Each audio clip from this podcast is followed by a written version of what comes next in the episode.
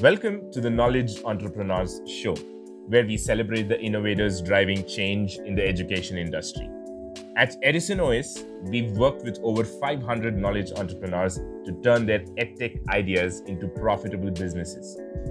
In today's episode of the Knowledge Entrepreneur Show, we have Ananth Acharya, the visionary co founder and CEO of the Inversity, an exceptional financial literacy platform catering to young adults. Ananth Acharya is a remarkable entrepreneur, mentor, teacher, mathematician, management professional, and musician. With a diverse range of expertise, he has dedicated himself to building the Inversity from the ground up. Throughout his journey as an educator and perpetual learner, Ananth realized the immense value of continuous learning and early exposure. One area that stands out as crucial to success is financial literacy, which the Inversity recognized as a fundamental pillar. The Inversity serves as a transformative platform, empowering young minds by imparting essential financial literacy skills. Hi, Ananth. Good afternoon. Welcome to the Knowledge Entrepreneur Show. Thank you so much for taking your time out uh, to be here with me today. Thanks, Jagmohan. Thanks for inviting me. It's a pleasure to be here and trying to share the knowledge that I have gathered over a period of time and sharing it with you. It's our Thank pleasure. Once again. It's our pleasure. Thank you. Thank you, Ananth.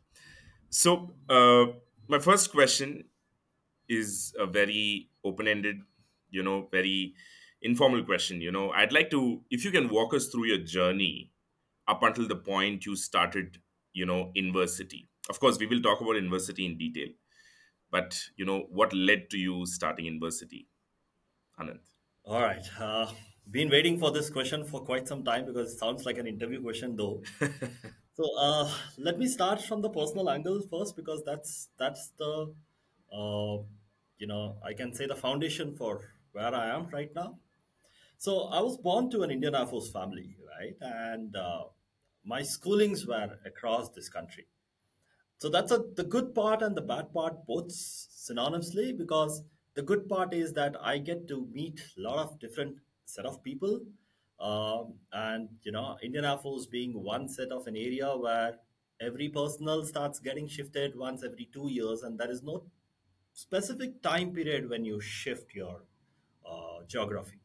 Which means that as a, as a kid, I used to move out of a school in the mid of a term, enter a new school in the mid of another term, where you would have probably built your friends in two years and suddenly you are set in set of friend of you know a lot of strangers out there that built me into something and someone who i'm right now. Uh, culturally getting accustomed uh, seeing new faces and strangers every now and then talking to new people interacting with people and trying to understand you know and being very observant is what built me. Uh, post my journey of schools, I ended up being a science student and thus ended up taking an engineering as a you know stream, though it was not my stream or not my preferred stream. And uh, so the condition with father was simple that I'll do something that he wants and then I'll do what I really want. And that's that's what moved me from being an engineer to being an educationist right uh, while while I was doing my engineering, that's where the entire journey of things started for me on the professional level. I always loved communicating. I always loved provide, uh, teaching maths, and I always loved exposing myself into new environment, which led me to be very observant and share that observation with people. Right. Right. right. And that's where everything probably fell into place and i started in getting into teaching uh, as, a, as a hobby uh, while i was teaching i realized that you know teaching is is a concept that comes only once you convince someone that they are that they have the ability to learn. Uh, because of the experience especially uh, the subject that i'm talking about is math. And especially with math the experience that people go through is sometimes so bad in their life that they really want to keep away from math as a subject. So that's where this entire life of you know teaching and getting into education sector started. Post that i i worked for uh, you know a few years before realizing that hey i would really like to upskill myself and that's when i ended up doing my post graduation uh, from XLRI Jamshedpur. And this was the main turnaround point because of the fact that I was not a great student academically in terms of marks and mark sheets, right?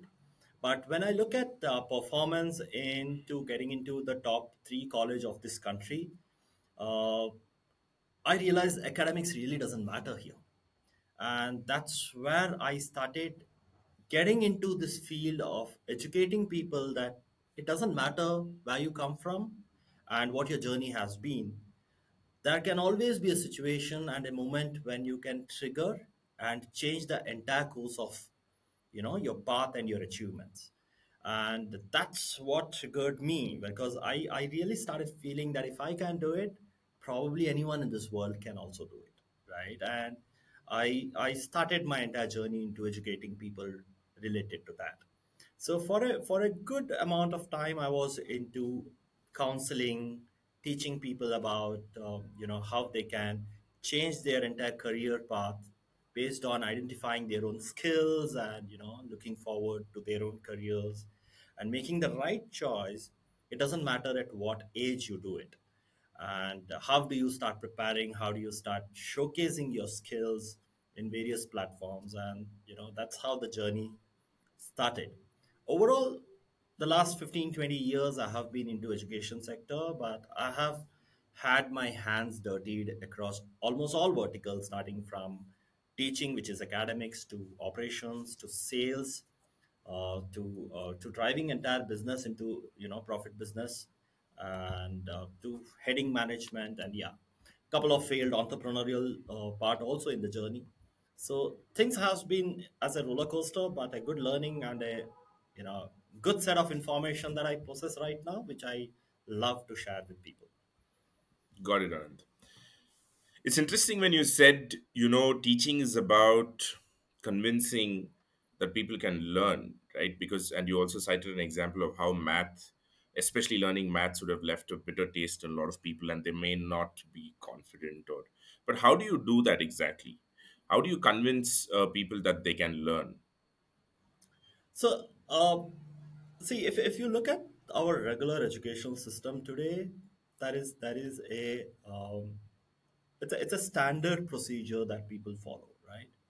There are there are a lot of uh, uh, need behind it because one they have a constraint of time they have to complete a particular syllabus uh, they have to teach a group of 50, 60 students in a class you know with people having various uh, method of learning and style of learning. So so the education uh, the educators today have their own challenges right but when it comes to uh, when it comes to after school kind of a process this is where it becomes easy for people like us to teach someone uh, by understanding what really what are the various ways in which they typically learn. So for example if someone loves to you know manage money or spend money teaching them from with respect to money is much much easier than teaching them with respect to formulae if someone is a uh, let's say a foodie teaching him through food right, uh, is much easier than teaching him again through calculations and formulas. So you don't teach based on what you want to teach. You teach based on how the other person is about to learn, and that's where the entire correlation happens. The synergies happen, and the receiver as well as the recip- the recipient as well as the person who's delivering it becomes easy for both of us to you know coincide at a particular node at a point and then deliver it in a smooth way so that's what I meant when I say when you teach, it is about making the other person understand that, hey, you can learn it. Got it. Great, great. Um, you also said that you know uh, when you were uh, you had to do your engineering but you were pretty clear that that was not your thing so were you clear right from your 12th standard days even before your engineering that you wanted to be in the field of education in some way or other Uh, um, Jaggi, here is where I, I feel that every 12th standard, you know, has a challenge. Unlike, uh, and this is where it's very important for a parent to understand that, hey, look, it's okay for a 12th standard to have a challenge because you, as a 12th standard yourself, had a challenge, right? So I'm, I'm not sure that out of 100% I'm, I'm definitely sure that around 60 65% of the students still do not know what they really want to do after 12 it's it's the FOMO factor that comes into picture, uh, both from the student and the parent side. That hey, look, do this, right? It doesn't matter where you go later. You do this. This will at least keep you safe. Gone are the days where uh, people used to search for a profession which can feed them. Today, almost every parent has taken care of that, right? So now comes a generation where they want to do a profession which will make them uh, enthusiastic, which will make them, uh, you know, socially available, and uh, you know, and and also make money or you know create that financial independence that they are looking into. So I'm, I'm sure when I was in 12th, I had no clue about, you know, whether I would be even able to teach because I had this fear of going into stage, right? And uh, I, I met a mentor, which which I always suggest everyone that in your life always have a mentor. Doesn't matter who that mentor is, but how, always have a mentor who can guide you and give you that kind of a uh, you know kickstart that you really need. So I had a mentor who who once told me only one thing. He said, "It doesn't matter whether you have fear, stage fear or not. Just go there and speak. What will happen? Two things. One, either you're going to speak good or you're going to speak bad. If you're going to speak good, it will only improve your confidence. And if you are going to speak bad, it will only improve you next time. So if you see in both ends, there is an improvement by the end of the tunnel, right? So don't worry about what you speak. And uh, and and the funniest thing that he said is it is it is not the fear you shouldn't be fearful because you're speaking. In fact the fear should be with the audience because they're going to listen to you.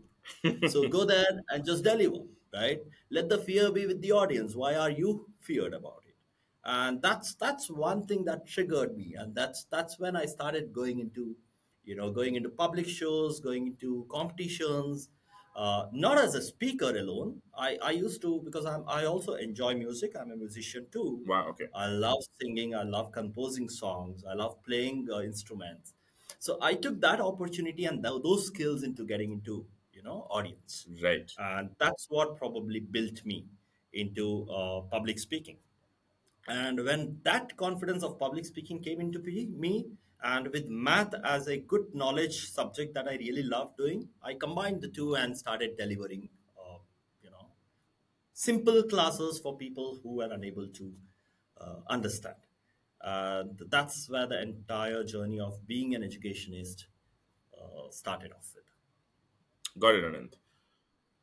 Uh, you also, you know, spoke about you've spent a lot of time uh, counseling kids right? Now which is uh, one of the questions that's been uh, recurring in the in this podcast is also that you know um, finding what somebody likes to do and finding them early in life or you know earlier you find it the better it is. Um, what is your thought on this? Do you have you found a way that kids today uh, people said you know ideal age for kids to if they can figure out by the, time they're 16 nothing like it is that really Right. possible if it is possible what are the ways that one can achieve that Ananth See, I, I I feel it's it's possible, but uh, again, it's more about uh, discussion between a parent and a child, continuous discussion and observation of a parent, right? Now, I'll, I'll take an example out here. So, um, if I look at if I look at uh, a ten year old niece of uh, nephew of mine versus a seventeen year old niece of mine, right? So uh, the 10 year old nephew really needs, now knows that he wants to do engineering for the fact that he is interested in aerospace. right Now, uh, it's not that it's it's so when we spoke about aerospace to him, he started showcasing a lot of videos, uh, YouTube videos to us, saying that you know what what are these aeroplanes going to do and why are they styled so differently. He started taking interest in reading books on uh, aeroplanes and various other informations related to aerospace, and we kept observing him, and his interest has continued to grow over the past two to three years right right So we realized that now that interest is continuously growing, right? We started putting him to uh, places where his logical abilities started growing. So we started putting him to small uh, coding classes, small classes on uh, you know challenges, puzzle classes, kind of a thing to see how his logical thinking ability is improving, and then that's where his entire portion is improving, right? So now at a 10 11 year old he's he's very clear that he wants to get into aerospace and he for that he's he's trying to figure out what are the various disciplines through which he can make it through now the same shifts to his sister who's a 17 year old girl who's still not clear what she really wants to do right she's only clear that she doesn't want to get into engineering and I feel 80% of the teenagers today are deciding what they want to get into based on what they really do not want to get into, Right. Right. which is the entire cause of the problem, right? So I take commerce because I do not like physics, chemistry, maths. Is not a reason why I should take commerce. Right. Right. So that so the part is that this is not just an information for a teenage, it's an information even for a parent that you cannot make your child go through a dream that you did not go through. Right. Every parent wants, I want my daughter to probably do something because I wanted to do Right. right? Or I, I saw someone else doing it. That's not the position. So what we are doing with our 17 year old niece is we are trying to, on a daily basis, giving her a task, right? Task of reading information pertaining to various industries. Right. So first task, so one day we ask her to read about architectural industry. Right. Second, we talk uh, talk about uh, reading her about making her read for interior designing. Then there is a jewelry designing. So on one segment, we are making her go through entire design as a con. Right. Right. The next segment, we are making her read everything related to fashion as a career. Right. Third, everything about engineering as a career, medicine as a career. And what the, the final objective is that when she reads, she should be able to put down her point saying that, hey, is this something that I want to do day in and day out, continuously, let's say even for the next one year? Right. Forget about 10 years plan because career plans of 10 years today is of no use, right? So even if I'm able to do this one year continuously, consistently, will I still have the same energy that I had on day one? Right. If my answer is no, then that is aside. If my answer is I do not know, then that is kept parked, right? Right. And if my answer is yeah, I think I should be able to do it, then I put that under my consideration set. Right. So we are doing this, and then post this, the plan is to now align whatever career she chooses with her skills. Whether the career matches her skills, or does she have to, you know, build a new skill for it? Because if it matches, it's beauty. If it has to be rebuilt, then that's a bigger challenge. Building a new skill at this particular age, right? So I, I think this is this is something that that goes collaboratively with kids and parents together. Neither of them can say that it's it's the other person's choice. Right. Right. Got it, Ananth. Uh, one of the most uh, practical uh, solutions that I've heard, I must say, because um, you know it's a very very gray area, right? There is not one way to get it, and uh, this Right, whatever right. you said doesn't seem bad at all. It seems pretty doable. But uh, here's another question to you.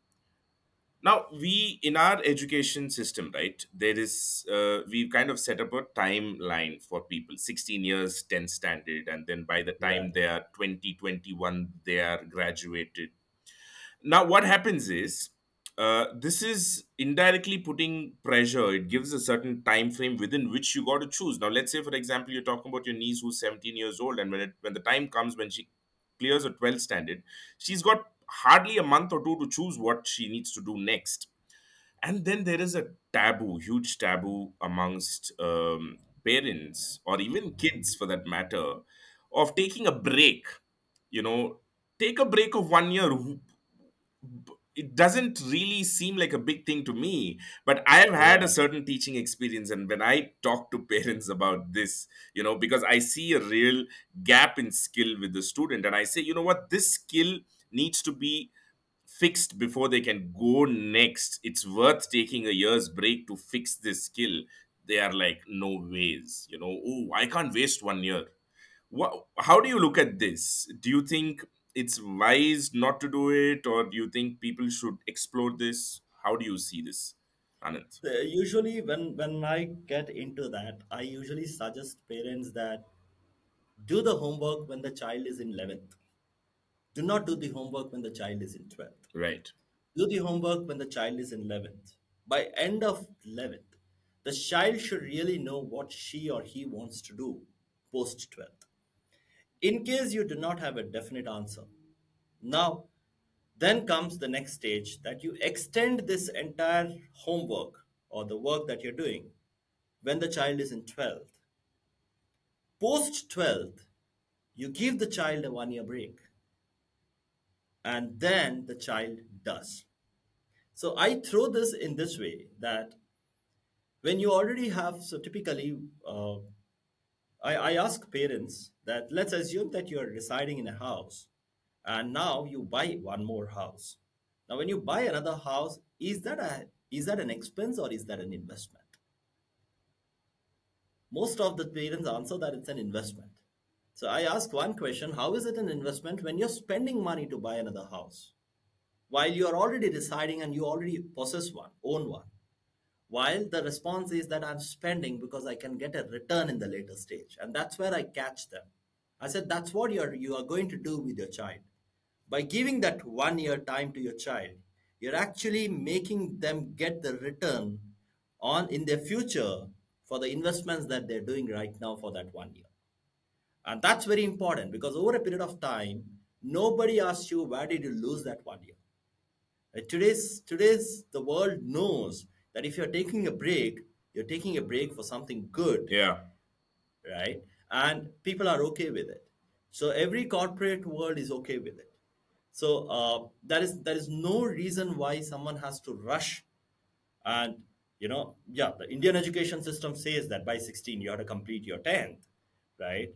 And but it doesn't say that by 21st you have to complete your graduation yes right? yes It doesn't state that, which means you can yes, but it doesn't mean that you can take more than one year break because then it's a it's a lost island out there, right? You Right. you still if you cannot figure out in one year what you really want to do, you probably will not figure out in next ten years what you really want to do right so so that's that's what we i usually convince and we talk to parents and most of the time parents agree to the fact that yeah it's a good idea because today brand also matters to us it is not just the degree that you get right? There are uh, gone are the days when people used to write outside their house that my name is anand and i am a be mechanical. Gone are the days. Today be is there everywhere right? So so it is not about what you do but it's about why are you doing it where are you doing it from and what is the purpose of and where, where do you go from there? And for that brand matters a lot. And the and the more time you allocate for yourself to get into the best brand the better the rate of the return on that entire investment becomes. So that's that's what i suggest. And i'm very much with you jaggi when you said you know that taking a break really makes sense. If you cannot figure out when you're in 11th then it's okay. Figure out when you're in 12th but give a break. Don't rush right? And uh, yeah that's that's what i we convince or convey to parents most of the time right right Great. I mean, uh, thank you for uh, echoing my views on this.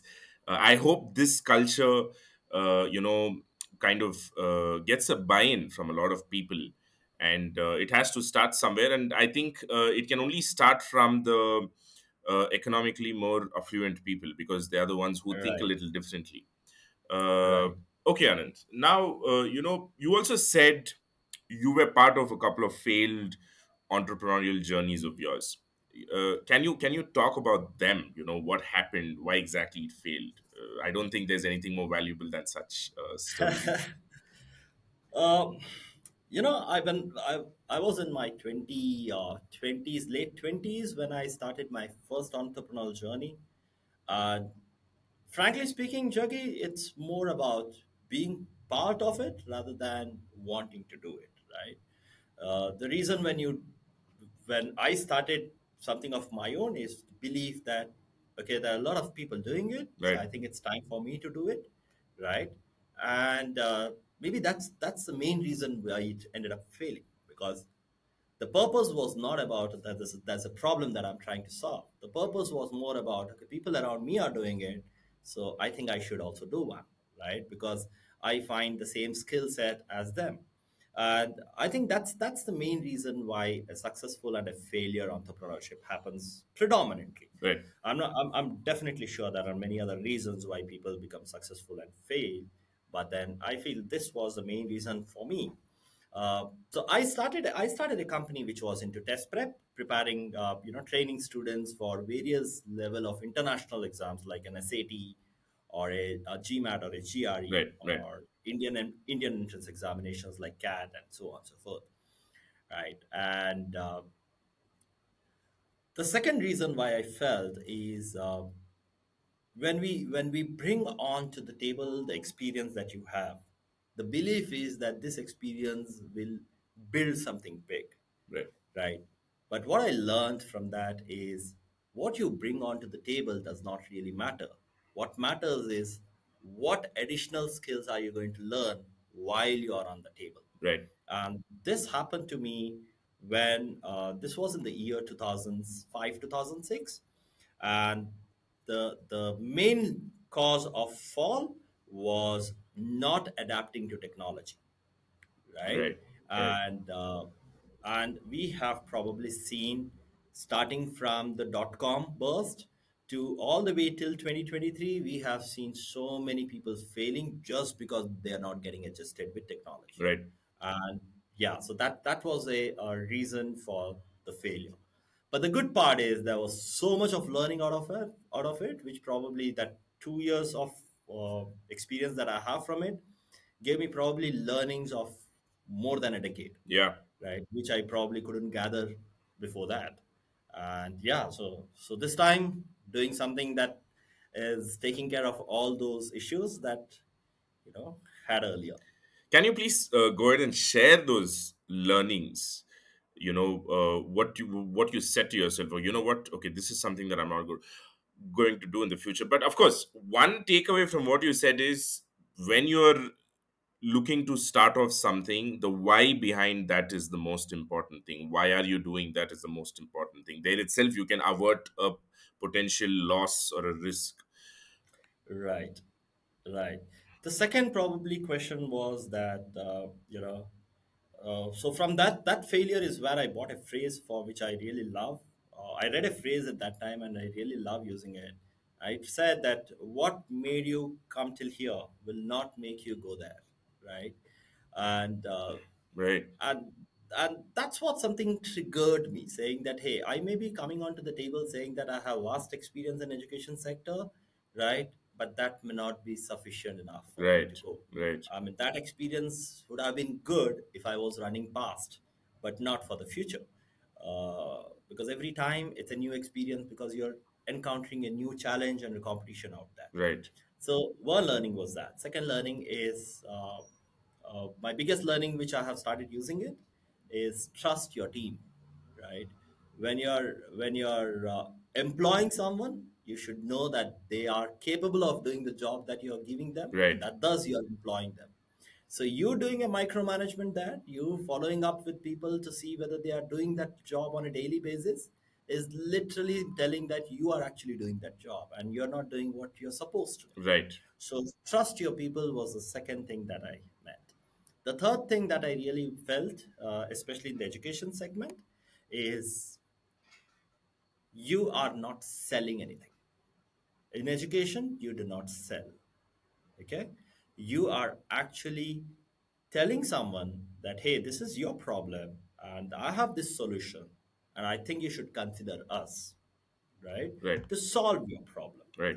I'm not going to sell saying that if you do not buy me, you're going to lose this. No, I'm, I'm going to say that this is your problem. This is one of the solution that I can provide, and thus you should consider me.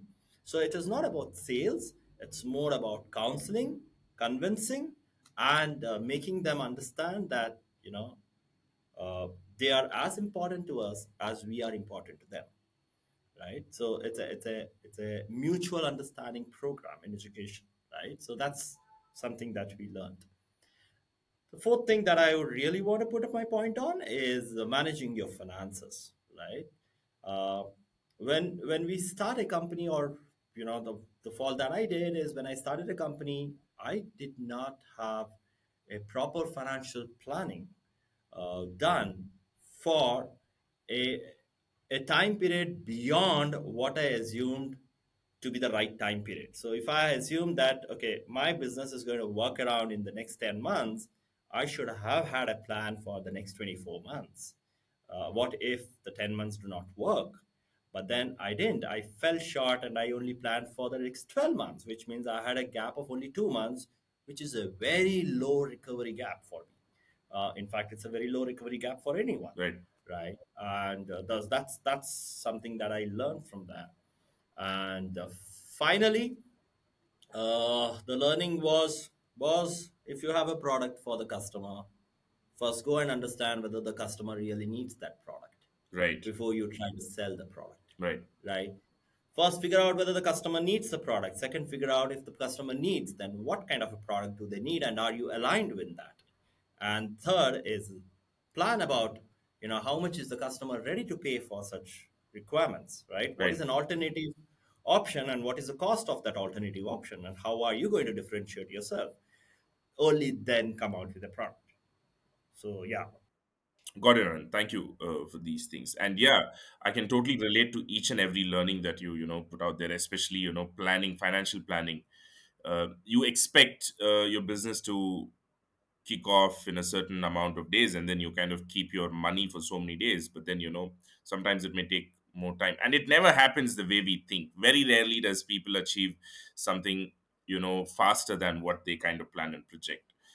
Um, you know which brings me to now you know you're doing something called as uh, you know you run a business called as the Inversity i wouldn't want to call it you run a business uh, you know uh, you are actually solving a very very important problem today i would say teaching kids personal finance because that's kind of where uh, uh, i saw that you know you teach for uh, people between the age of 13 to 21 if i'm not wrong which is a very right, critical age because uh, personally i committed a lot of financial blunders in my 20s uh, in fact that is when i costly mistakes um, costly learnings very costly learnings that i did.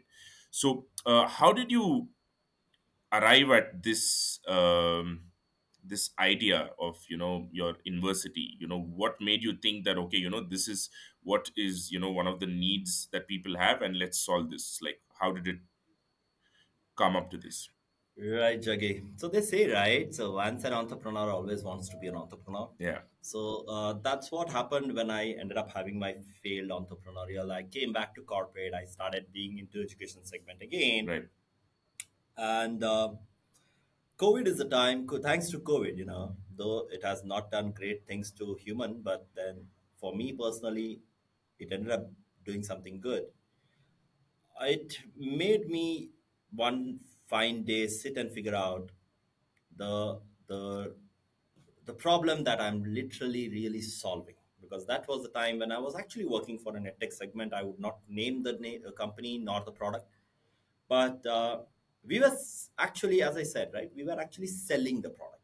right And right uh, when it comes to selling educational product, it is usually sold on fear basis, right uh, right and yeah and that's something that really uh, triggers me off because I, I don't feel like selling anything just based on fear. So um, you know that's that's when uh, I just sat one uh, day and figured out okay what can be a problem that I would really love to solve and which I have and and something into the education segment right? And I didn't want anything to be related with curriculum driven basis because then it becomes again the fear fear way of teaching something. And I started, uh, you know, came coming up with various ideas out there, and uh, one of the ideas that struck me, uh, which became a, which was actually a practical example, was the way my kids, my niece, my nephews, you know, uh, all young people were spending money, the way they were asking their parents to order anything and everything from Amazon, Flipkart, Swiggy, Zomato, whatever is available, right? And it's not just about ordering, but how that material once ordered doesn't get utilized 100%, Yeah, yeah, right? yeah. That's what triggered me. I, that's where I figured out that, hey, if this is what it is, because then I remembered that probably this is something that even we used to do, and that's why it carried when we were in 20s, when we started earning. That's why that's why we say we should have learned it earlier, Yes, right? Because the only thing that parents today teach their kids is the art of spending there is nothing else that we teach our kids. I mean, the kids are also not learning anything else. We are not a country where kids are allowed to work when they turn 14, right? We are a country where kids are kids are called adult only once they cross 18. Now, which means their basic quality or the basic understanding of what money is and how money really works and how, why they are important for us. Uh, they learn only when they cross that 18 bracket and probably they learn after a lot of mistakes that they end up doing. And as you rightly said these are costly mistakes. So looking at various kind of a problem the one of the problems that i felt is a very big challenge is teaching kids how to value the money especially that they get from their parents or from their grandparents right or their relations. How to manage that money and how to own it you know. Owning is also one important important aspect out here. There's a difference between owning a money and commanding. Today when you look at a kid who has probably got a gift of let's say 1000 rupees from his grandparent he commands to his parents that i have received a 1000 rupees spent from there. He doesn't own that money right? Because if he had owned that money he wouldn't be commanding it so I, I realize there is a huge difference in this particular learning, and it is not the kids' problem. It's typically the parents' problem because they have only given importance into career, right, into studies, into subjects. We have never given importance to kids on, uh, you know, on the financial or the money management skill. right, So this is an area that I really wanted to connect and probably solve. While I was looking into which segment fits best, I realized that, uh, you know, 13 onward segment does fit best. But the best fitment is elders. Because unless or until you educate parents, kids will never get educated right, on this. Because parents will still feel that my child will manage finance when they start earning. right, It's very important that you teach the parent equally as much as you teach the child. right, So thus we opened this entire program from 13 to 21 as of now. But we would like to proceed to open from 13 to 50 because that 50 is going to trigger the 13 year old yes, within the household, right? So yeah, this is where Jaggi the entire idea came in of teaching people about managing money right? And we wanted we didn't want to be a program where we talk about investment okay? Start trading put your money here. No we didn't want that because that's something that most of the influencers are doing. Yeah, yeah. and uh, That's even dangerous. yeah that's more dangerous Yeah, than telling you that hey put your money here. Um so I started when we started doing this entire project we started talking to parents and there were a lot of uh, interesting you know parents who came to us and said hey i don't think my child needs this program because he's already trading. Wow, so so i was very curious so the first thing i asked those uh, parents were that how did he get the money to trade and so the parents said i gave the money to trade and he returned to me the money I said, That's the beauty. You gave the money to trade, and he took the money because he knew there is no risk. And you gave the money thinking that I don't mind if he takes the risk. So, when there was no risk for you to lose the money, nor for him to lose the money, right? There is no learning out there. right, The learning comes when your your your entire investment is dominated by your psychology right, more than money. And that's where we found this entire loophole. And thus, the Inversity was born. And I'm very proud to say, Jaggi, that we are probably one of the only institutes or only company in this world who starts their entire program teaching from psychology. We don't teach anything else, but the first thing is the behavioral aspect of money or the psychology towards money, which we feel is very important before you even know anything else about money or investments. got it Right. So yeah, this is this is how it started. Got it.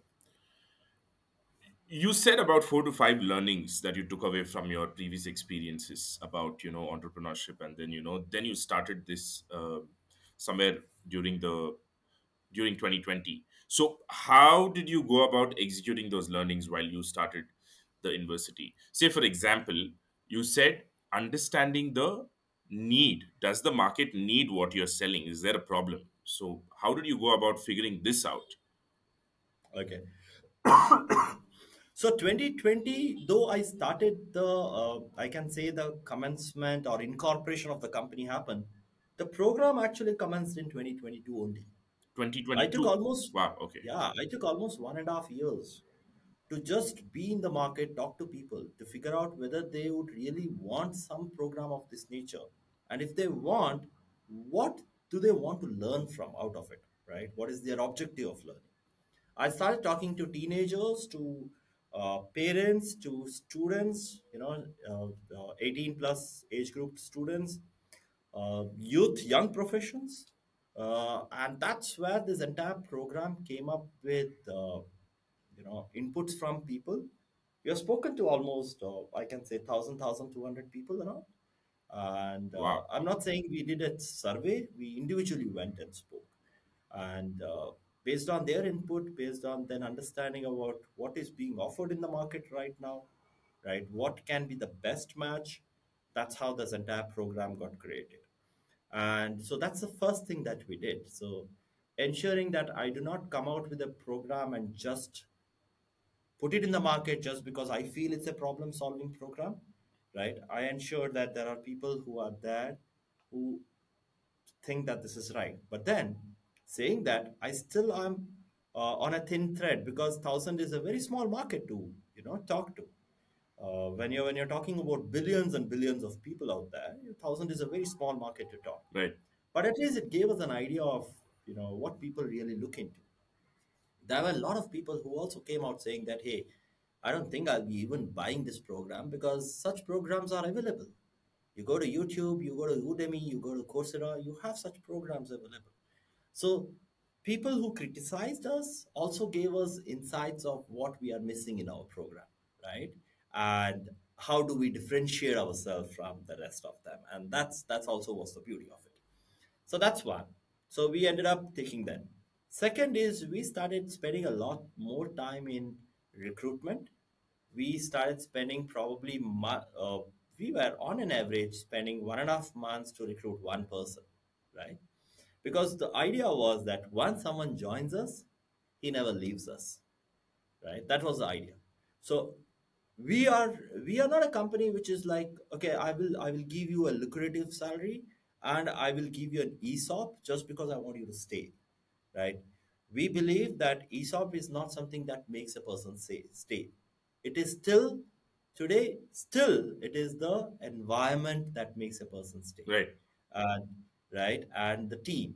And thus we have not offered even a single esop to our you know employees but we have offered an environment which we felt we missed when we were employees. Right right. So that was the beauty. That's that's actually i can say the beauty of you know working in companies because as employees what we suffered we really needed we really realized that this is this is the loophole that is that exists and this is the loophole that we want to clear in our existing company. So we took that. So we ended up taking people from you know from a very in-depth detailed analysis and understanding. Right.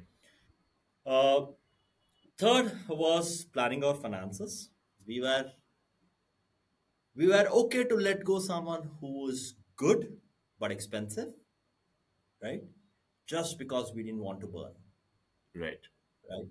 Uh, we are not investors backed up right the, that's like 2020 to all the way till 2023 we have been backed only by friends and families we have not taken an external funding as of now Right. and we don't see that we need one right because we want to we do we are not we are not a company which is getting into a valuation game Right. we are really providing that value that we really want to Right. provide and thus yeah so that's that's the finance is the part that we are handling very cautiously and that's why we are able to survive for almost you know two and a half years right now and yeah and completely technology driven uh, we realize that you know things are changing in fact we are also developing our uh, ai tool which will uh, help people analyze their spending behavior Right. and Right. uh, and and that's something that we felt is required right? So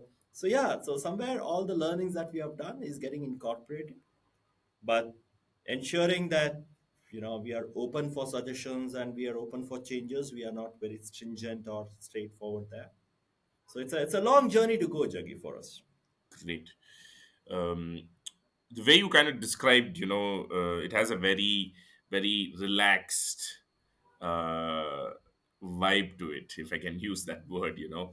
So, yeah, I can totally uh, see, uh, you know, that the failures getting translated to, uh, you know, better usage or, you know, learnings rather. But I want to dig a little deeper you said you spoke to 1000 1200 people it's easier said than done um you know people will listen oh okay fine i'll go talk to 1000 people but when they start where do you find the first person? What was the methodology you adopted? You know uh, did you uh, write cold emails or did you go outside of uh, institutions to talk to teenagers? You know what did you how did you carry out this entire process and how long did it take? So it took typically for us almost i can say 8 months for us to cover. The place that i started from i did not go anywhere to uh, any person from india? Oh. I actually connected to a teenager in australia okay. who's 14 plus Okay. and working. Hmm. okay. Right? That i wanted to know their behavior towards how do they manage their money. Okay. Because they are now part-time earning so they value money more than anyone else would do. Okay. More than a full-time or two. Right? So i connected to them first. Right and there from there i connected to their parents to understand the behavioral change in the child. Right. Right? That's where post understanding that segment is when i came to uh, you know within the local portion. I segregated my entire uh, or we can say we segregated our entire audience into various demographics and geography. Okay. Uh, paying capacity you know financial capacity. We started going into niche or very uh, high status uh, spaces you know maybe restaurants or apartments or you know residential area. Started talking to parents and kids there. More of parents because we did we knew that the kids behavior is going to be different there right? Right right high net hni hni people uh, typically. We also spoke to uh, these labor class. Right to see how do they manage? And uh, you know what does what are their kids responses to that? And so we ended up going to various colleges talking to students talking to professors going to university talking to Mm. chancellors. So we distributed our entire audience into various segments right. so that we get a different idea altogether. Rather than you know just one idea and then putting that formula across all the program all the people we started bringing ideas from different people. So that's that's what curated the entire you know journey. Got it. I mean initially when we actually if you if you can if i can take a couple of minutes of yours to make you understand what the journey is all about right? Yeah. So initially when we started the Inversity our idea was only to teach about finance or Right. money management. Right. But when we spoke to people, we realized, hey, teaching is just a very, very small aspect, right right? When I look at any individual as, a, as an academician or as an individual myself, I see we have three stages of journey. hmm At the first stage, we learn. At the second stage, we apply our learning. Right. And at the third stage, we execute that learning that we have applied to get monetarily benefit Correct. or any substantial benefit. Right. Okay. So there are three stages always. There is a learn, there is an apply, there is an execute. Now, when we were talking to parents or students or anyone, we were talking about the learning aspect. Right. But we realized that we are completely missing on on the apply and the execute aspect. Right. A student may come to me, he will learn, but where is he going to apply his learning? Yeah. The problem is he will be reluctant to apply because he still sees that risk. Right? It is more to do about how you talk about money within family. That takes care from me being a nerd or me being a uh, spendthrift. Right? How the how the family talks is more important that than how I think. Mm. So that's where this entire journey came into picture, and thus the name came as the Inversity, the University for Investment, right? So we have three phases altogether. The first phase is about you learning about money management. The second phase that we are coming out with is an AI-driven gamification, where you do not put real money, but in real time you get to know what your money would have done if you had taken that decision. Right. Right. Okay.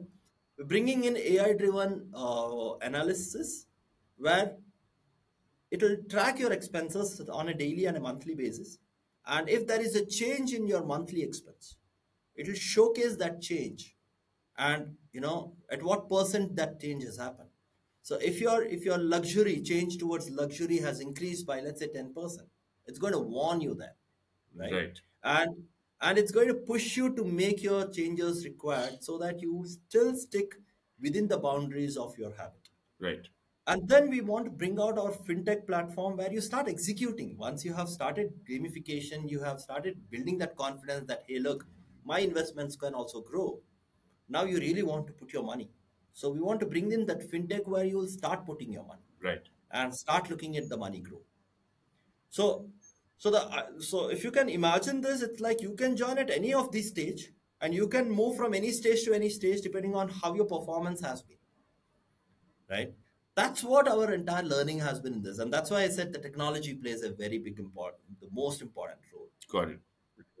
and to add to this uh, what we call as the ramban right so we have we have one of the uh, one of the craziest concept which we want which will be floating once we come out with the fintech Right.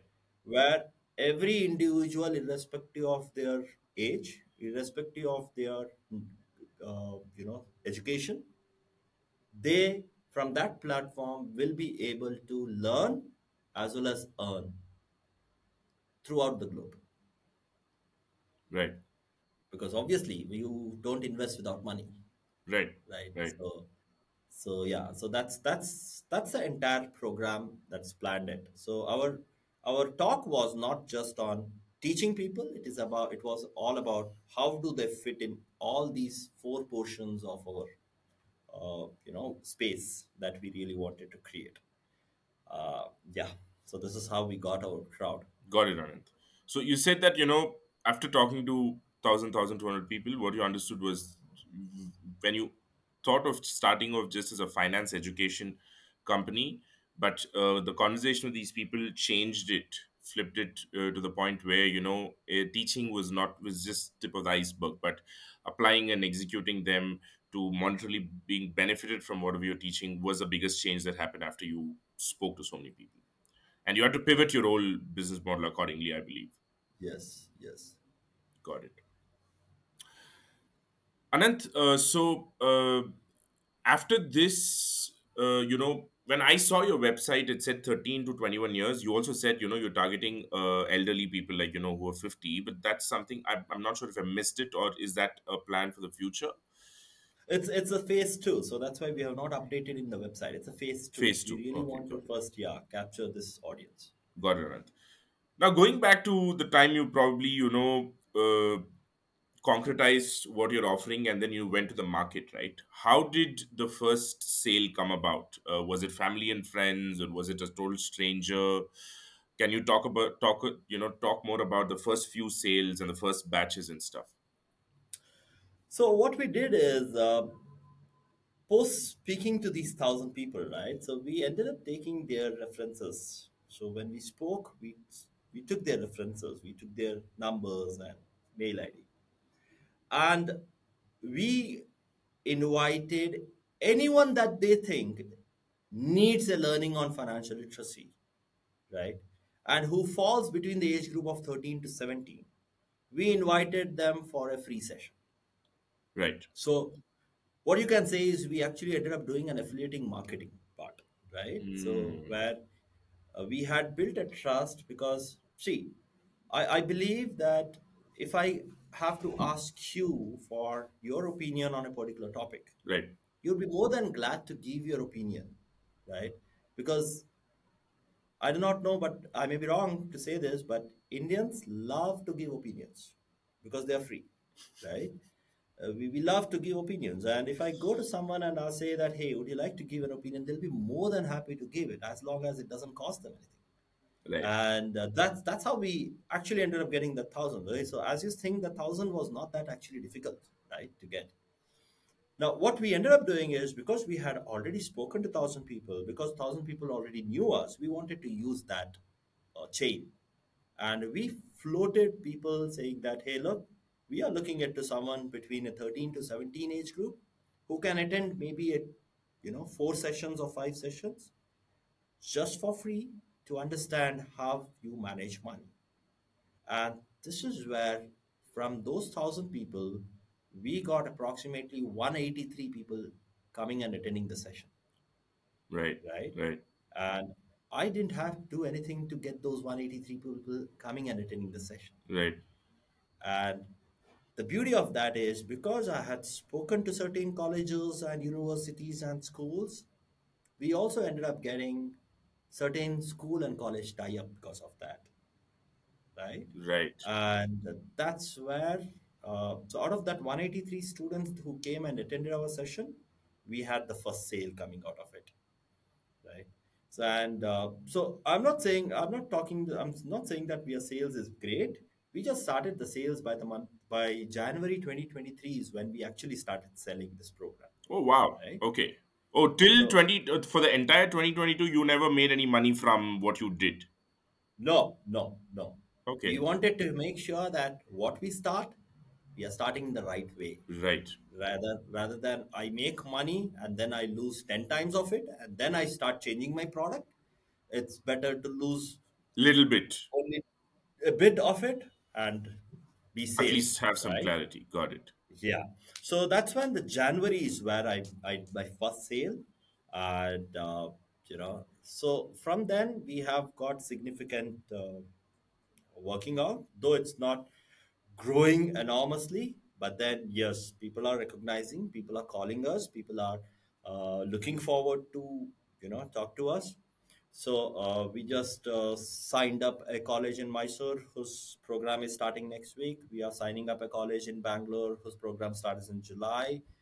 Then we are starting a program for a Patna or Bihar-based college uh, and an MP-based college. So this, frankly speaking, this thousand really changed our entire way to approach the market, right?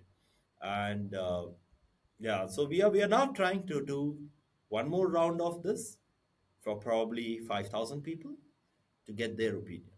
See, the idea is that I reach five thousand, but I also get their opinion. They remember me, and they market me, right? So my cost per acquisition should drastically drop there where my awareness start starts increasing high.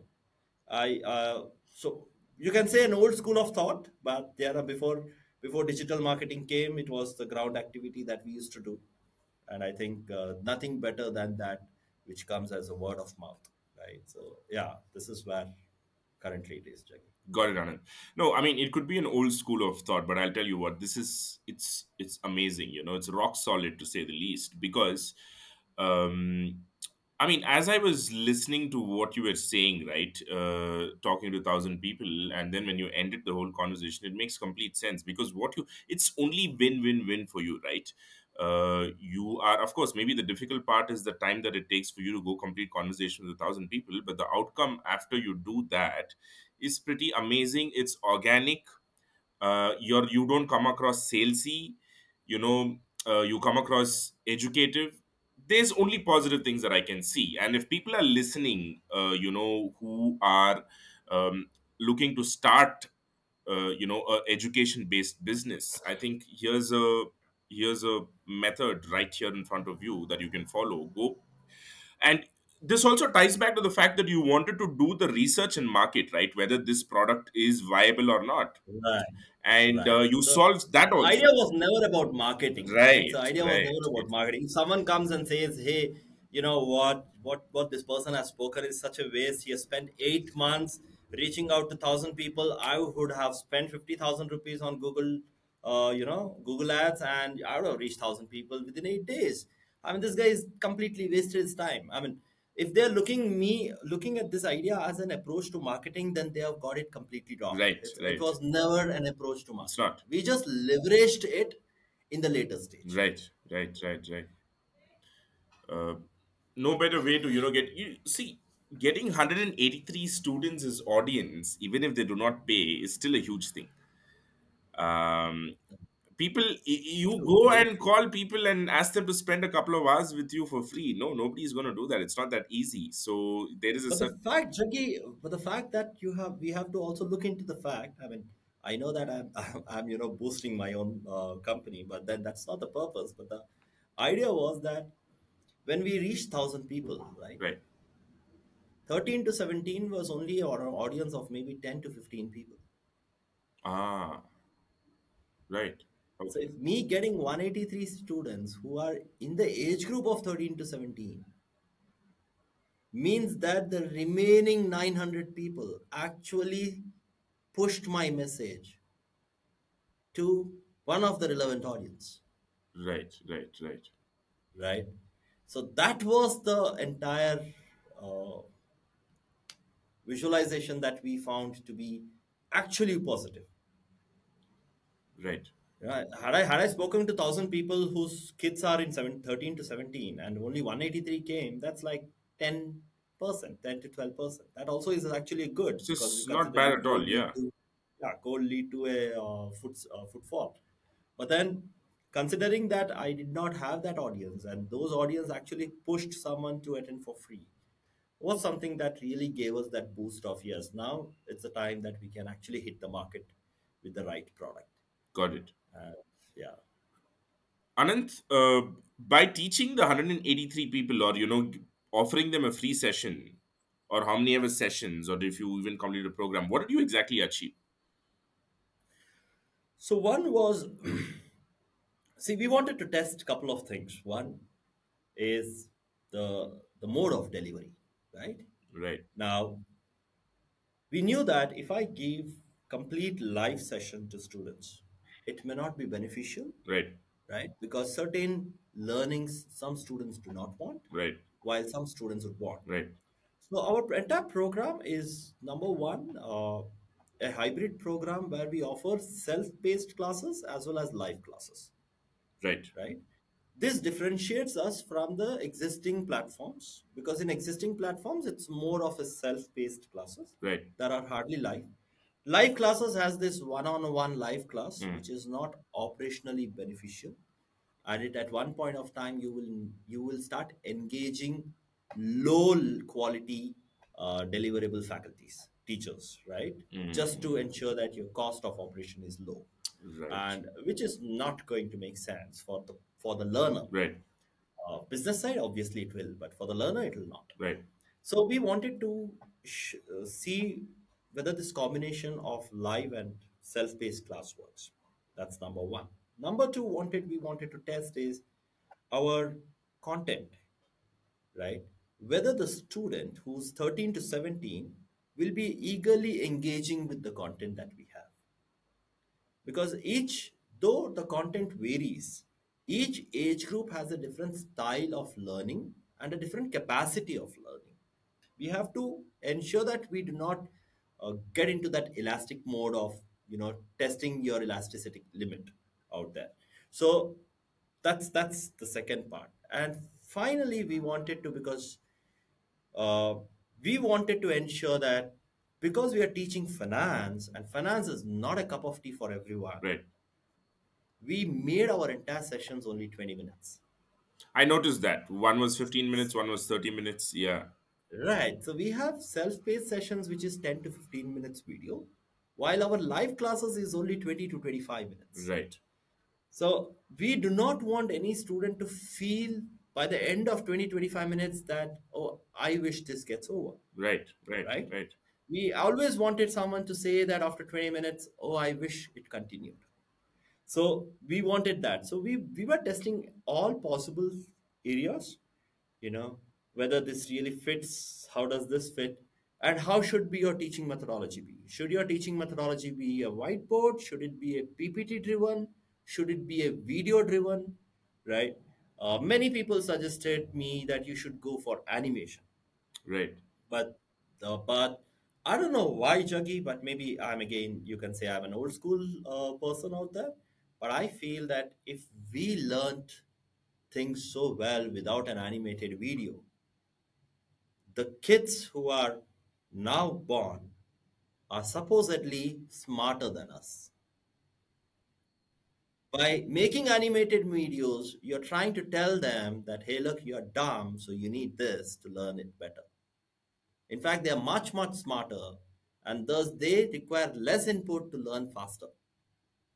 So, when someone told me that, look at give an animated video just because everyone is providing one, or a cartoon side of a storytelling, I didn't feel like. I said, you do not need an extra story when they have their own experience right back of their head. So, yeah, so these were the areas that we really wanted to test when we had this 183 students sitting in.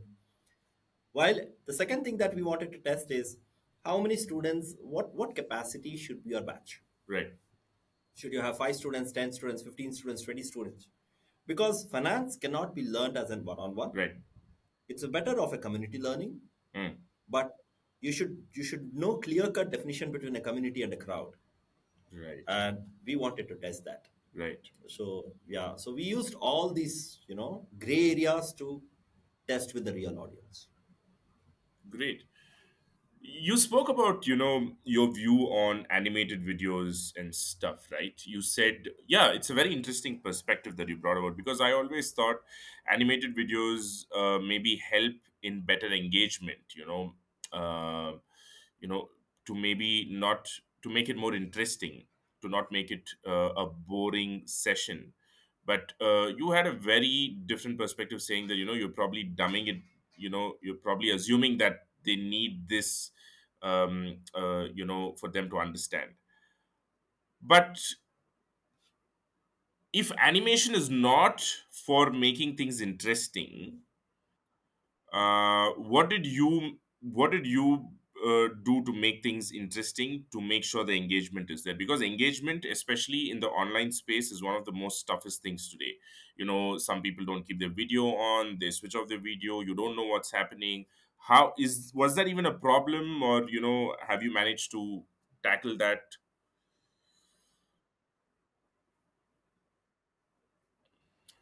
Jaggi, a challenge that exists, right? Forget about classes. Challenge exists even during corporate meetings, with videos not being on, Right. being off.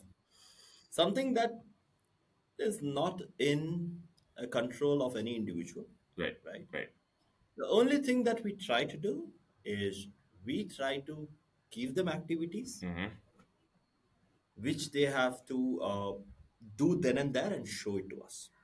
right Now, we do not allow people to present, right? So they do their activities in a sheet of paper or in a book, right and then they hold that book in front of us and show it to us. This ensures that someone is at least switched on the camera. right Number one. Number two, the way our entire program is planned is that post every program, so ours is a certified program. Okay, we provide certification. As of now, we are providing internal certification, but we are trying to tie up with maybe an international university which can authenticate this entire program and provide certification. right If that happens, then uh, good. But what we have is after every session, there is an assignment and an assessment which is linked with that session. Got it. So if you're if you're if you missed a session even for let's say a minute or more, you would not figure out what to do in that assessment and assignment Mm, because they are linked. right. All information within that session is important for you to use that in the assessment or assess, uh, you know assignment. Right. And only when you complete this entire life cycle is when you get certified, Right. Right. right? So, um, so yeah, so that's that's one part here. We felt videos. Uh, you know, you're you're right. Animation makes things easy, but what we felt is activities make it much easier. Right. Okay, especially when the activities aligned with your experience. Right. So if I ask Jaggi to, for example, if I give you an activity talking about, uh, let's say, uh, doing doing a sales, right, or doing a coding, it may not fit you. But if I give you a Jaggi activity saying that, hey, can you plan an entire podcast, uh, you know, script? Right. It's an activity that is aligned with you. You should be able to do it. Right. Right. right? Well, the objective may be different, but as long as I know that I'm talking about finance and I'm trying to make you understand about money management, Yeah. my activity relevant to money management makes it much better, right? So, so we we we kept ourselves, you know, away from animated based story or movies as of now.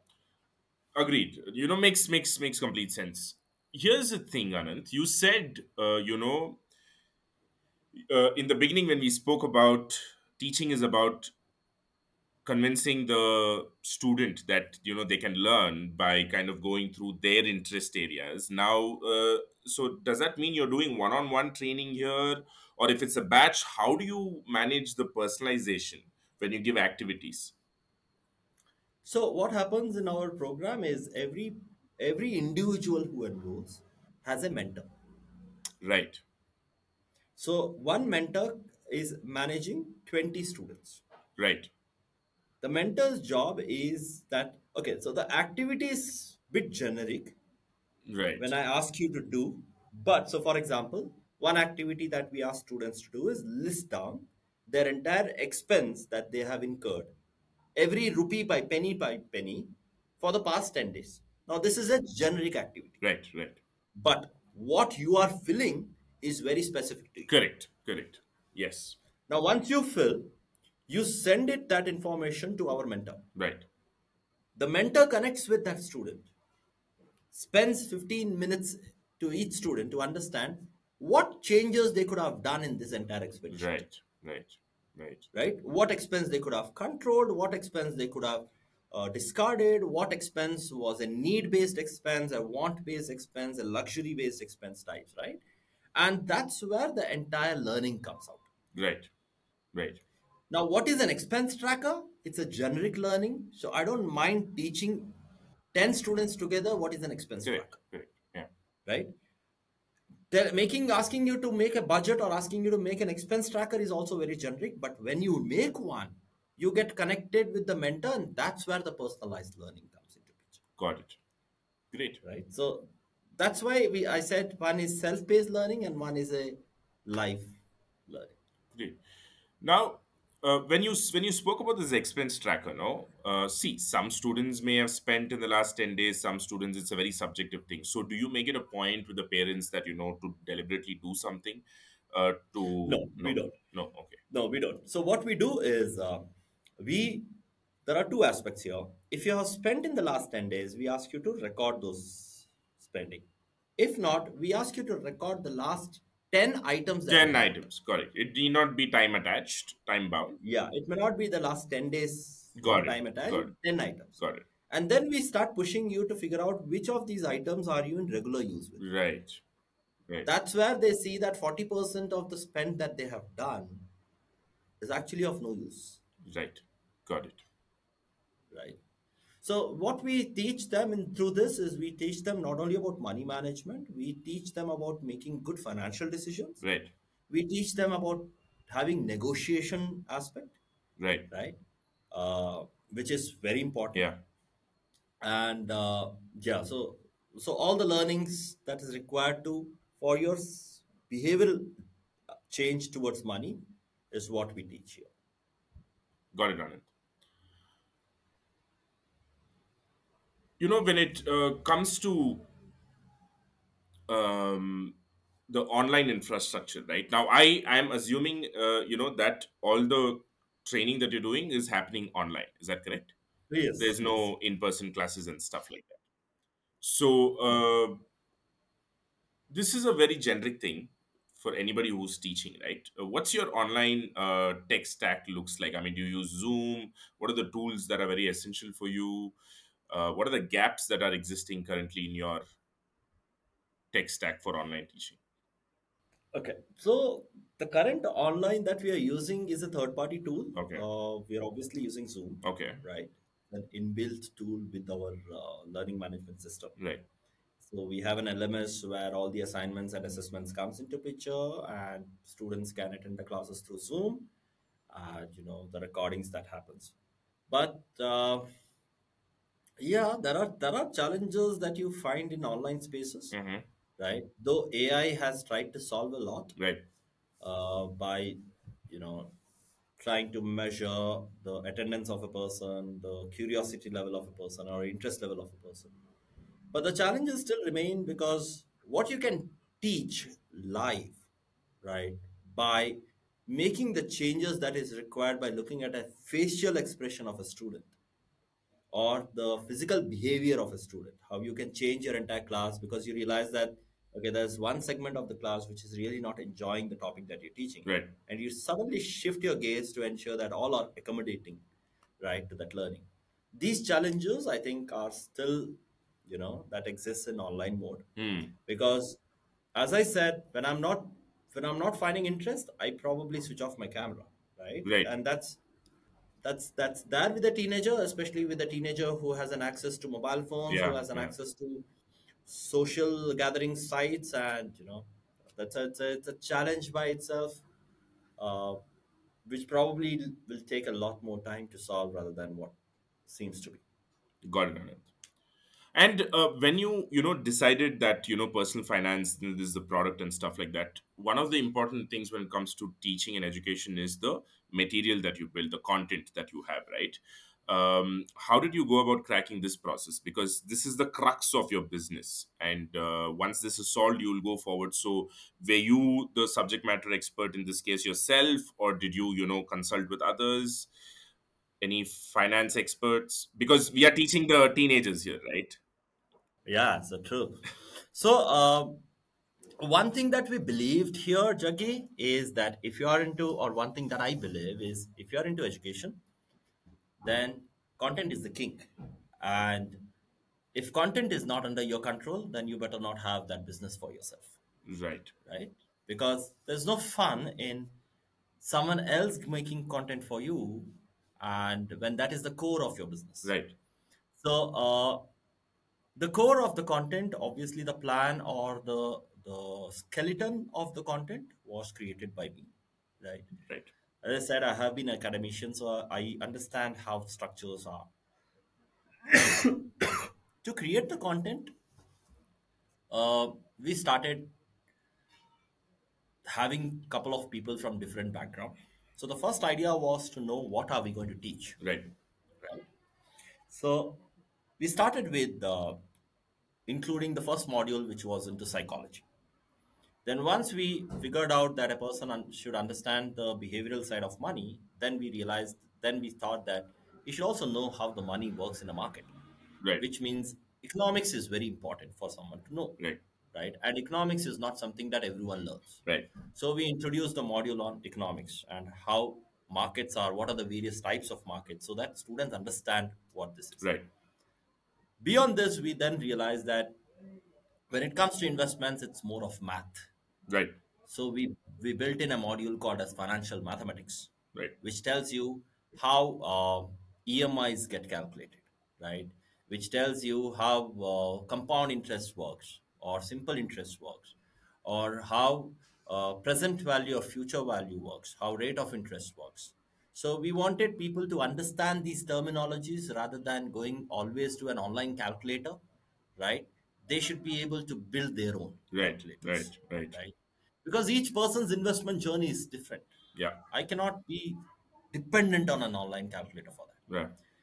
Once we uh, made this module, we also realized that where will this person use his mathematical skills? He cannot use in a calculator on a daily basis. So we introduced a module on teaching people about how to use Microsoft Excel, Right, right? So we brought in a module where you can learn about Excel, advanced level, create formulas or create, you know, your own future graphs. We wanted to introduce people about banking and taxation because that's one of the areas where most of the people keep their money first thing right? Which is bank. And second where most of the one portion of your yearly expense goes which is your tax. Right. if you do not have a knowledge on these two there is no fun in doing anything else so we introduced banking and taxation then we introduced another module which is on understanding finance so how do I, when I invest, I'm not investing on a blind aspect. I'm investing on market. I'm investing uh, market driven by companies. So how do I read companies? How do I understand? So you need to under- know how finances work. What are various financial statements and how do you read them? So we introduced finance as a topic. And finally, we introduced investments, Right, right? And in investments, our main target is covering, giving knowledge about all possible investments that exist. Right, not promoting any investment, right, not telling where your money will grow. We want to be a institute or we want to be a place where people learn various, uh, understand various aspects of investments or verticals of investments, and they are capable enough to do a self decision on which investments works good for them right, right? So rather than pushing, saying that, hey, you should trade, you should go into future options, you should go into equity. No, that's not our job. So this is what first we created the modules. right, Once created, uh, the investment module was completely created by SEBI registrar uh, or licensed investors. got it, Right. got it. So we did that. The economics module was created by PhD economics holders. Right, The finance module was created by MBA Finance and CAs, the taxation, right, right? The math and the Excel and the psychology was created by relevant people. While my idea was to give them the entire structure of Got it. what the sessions should hold, how should the flow should be. Yeah, this is where. great, great stuff. Can you, uh, you know, you you you've uh, spoken about uh, the psychology. Uh, can you share one interesting uh, psychology behind or behavior behind a typical um, way we spend, which may not be the which we think is right, but which is not wrong. Right, Jaggi. So, um, one of the psychology uh, that I insist on myself as well as on others is um, I, I use a rule called as a 24 rule. I mean, that's that is nothing called as a rule, but I have named it for myself, Right. right? It's a 24 day rule uh, that I have kept. Now, this rule is when I want to buy something, I if I if I'm if I'm let's say at Amazon ready to buy because I need this, I push it to 24 days. Right. If I'm walking, if I'm in a mall and I see is I, I see some apparels or something that I really gadgets that I really want to buy, uh, before I step in, I just push it 24 days. Hmm. Okay. By 24th day, if I still remember that material or that uh, merchandise that I really want to buy, then it means that I really need it. Hmm. 80% of the time, I have forgotten what I really wanted to buy in 24 days. Right. Right. And thus, I end up buying only things which I really need to buy. Got it. And this is something that I have seen drastically change, even in my kids, right? Who now have started putting it. I said, I said only one thing: if 24 days looks too big for them, because psychologically they feel, oh, I have to postpone for a month, right? Yes. Which they are not ready to do at that uh, tender age. So I usually ask them to push it for 14 days, two weeks. Got it. Exactly. Right. So I push it for two weeks, 14 days. And I say that save your money, right, for 14 days and put your budget, what your budget is. Now, after 14 days, if they really want to buy that, if they still think of buying it, then they buy it only if that falls within that budget. Right. Right. Otherwise, they do not buy it. Right. So, putting budget first, then buying is more important than putting the item first and then setting your budget. Right. Right? Saying that okay, I want a I want a uh, 55 inch TV. It's good, right? But then wait for 24 days. If you still enjoy watching the TV in your old TV, just continue doing that, right? And if you still don't, then put a budget and then go for searching rather than searching and then setting a budget Got it. Great. right. So this is one thing that that i deploy for myself and it has seen a tremendous change in the way i have done. I love uh, watches right? And i love cars okay? And uh, before i mean i i'm not the right fit to teach someone about financial literacy i think sometimes because there was a time in my life when i used to change cars almost once every two years Right. the maximum i used to have a car is for two years Right. with an understanding that a car depreciates faster in the first three years than it depreciates in the later stage with that learn and understand knowledge i still used to buy cars once every two years right and it's not just buying cars it was decorating the cars too right spending on accessories on almost every once every three months was my habit Right. now this is only the phase where i have a vehicle which has been with me for now nine years Wow. Okay. Right. with no accessory done. Every time I think of an accessory, I push it for almost days. two months for it. Oh, 24 days to two months okay. is what I push. And if I still think about it, that's when I think that I require it. But most of the time, I don't need it. Got it. So, yeah, this is something that I can share with you, Jaggi, if it really helps you. It, it does. It does. It's a very interesting thing. Of course, why not? Um, and people, I believe, can probably tweak that 24 days into, say, 20 days or 15 days according to the convenience. But don't give in to it at that moment itself. Postpone it a little bit more, sleep on it maybe, and then see if it's, uh, you know, if your mind has changed, if it was an impulse buy. Because I agree with this, because a lot of times we make impulse buys and then later think, oh, I shouldn't have got this. And uh, I, I do this even for uh, I suggest this even for people who want to uh, you you know uh, who are taking this afternoon food or going to a restaurant. right, right, right. So when we are walking, we see a restaurant and then suddenly we are hungry. We're hungry. right? We want to get into that restaurant. What I suggest is usually I say cross that, okay? Push yourself to cross it. Go for maybe another 15, 20 steps ahead. If your determined is so much that you want to turn back and walk again, it means you really want to eat that food. Right. But most of the time, we don't want to go back. this is something that I've experienced myself. And uh, sometimes you don't know what you want. You know you're hungry, but then you know you just I just let my uh, whatever you know. I use a two wheeler, so I just let it you know just take me wherever you know. You can't stop. Obviously, you will go somewhere. Right. And uh, Yeah.